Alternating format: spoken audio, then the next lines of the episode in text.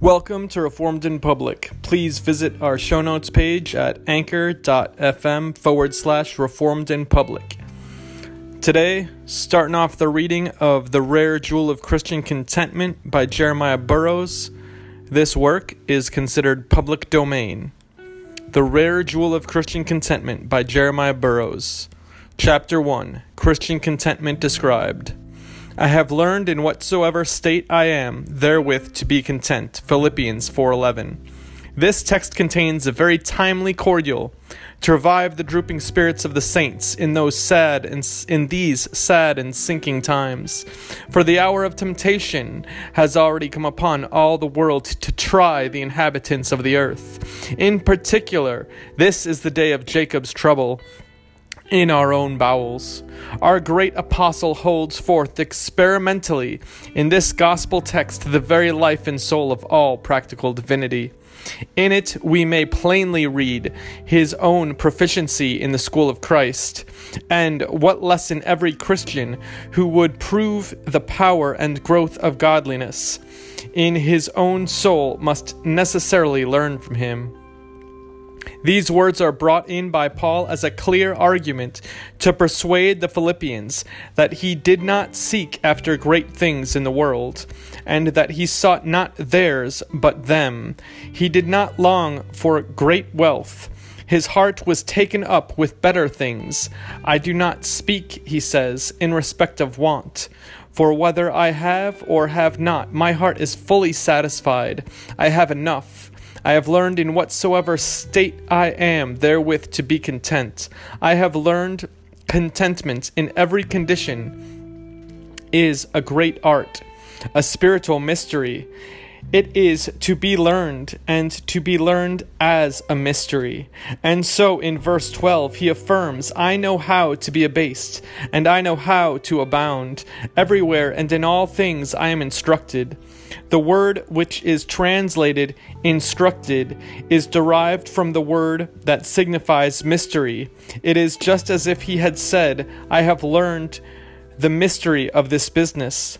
Contentment is to be learned as a great mystery, and those who are thoroughly trained in this art, which is like Samson's riddle to a natural man, have learned a deep mystery. I have learned it. I do not have to learn it now, nor did I have the art at first. I have attained it, though with much ado, and now, by the grace of God, I have become the master of this art. In whatsoever state I am, the word estate is not in the original, but simply in what I am, that is, in whatever concerns or befalls me, whether I have little or nothing at all. Therewith to be content. The word rendered content here has great elegance and fullness of meaning in the original.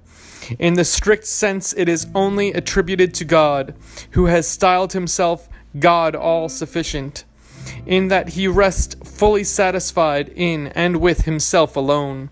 But he is pleased freely to communicate his fullness to the creature, so that from God in Christ the saints receive grace for grace. John 1:16. As a result, there is in them the same grace that is in Christ, according to their measure. In this sense, Paul says, I have self sufficiency, which is what the word means. But has Paul got a self sufficiency? You will say. Are we sufficient of ourselves?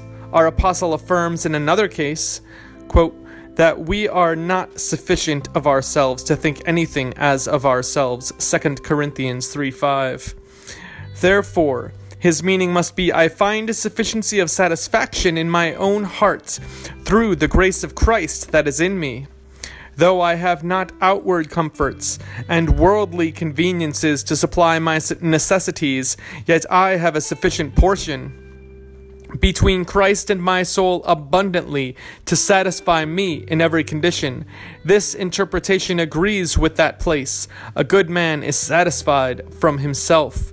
Proverbs 14:14. 14, and also with what Paul avers of himself in another place that though he had nothing yet, he possessed all things, because he had a right to the covenant and promise, which virtually contains everything, and as and an interest in Christ, the fountain and good of all.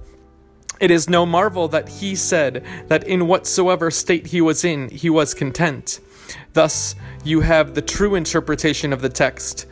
I shall not make any division of the words, because I take them only to promote the one most necessary duty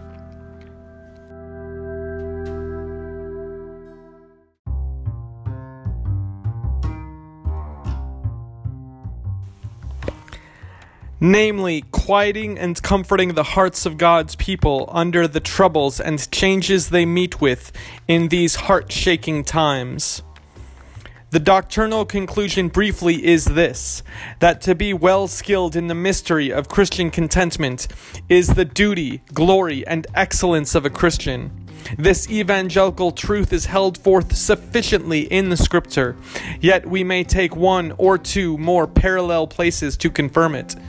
In 1 Timothy 6 6 and 8, you find expressed both the duty and glory of it.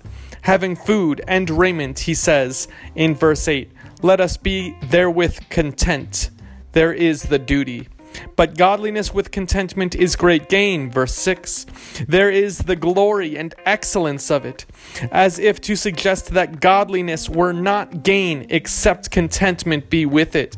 The same exhortation you have in Hebrews let your conversation be without covetousness, and be content with such things as you have.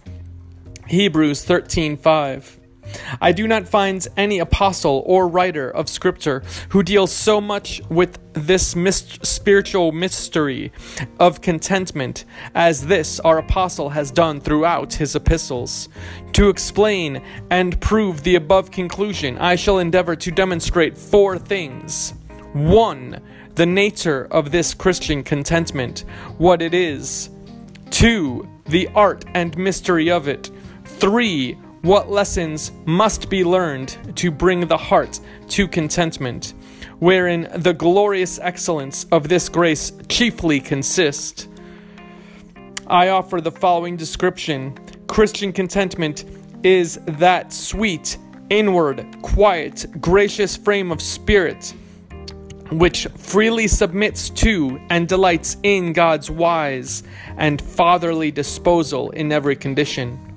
I shall break open this description, for it is a box of precious ointment, and very comforting and useful for troubled hearts in troubled times and conditions.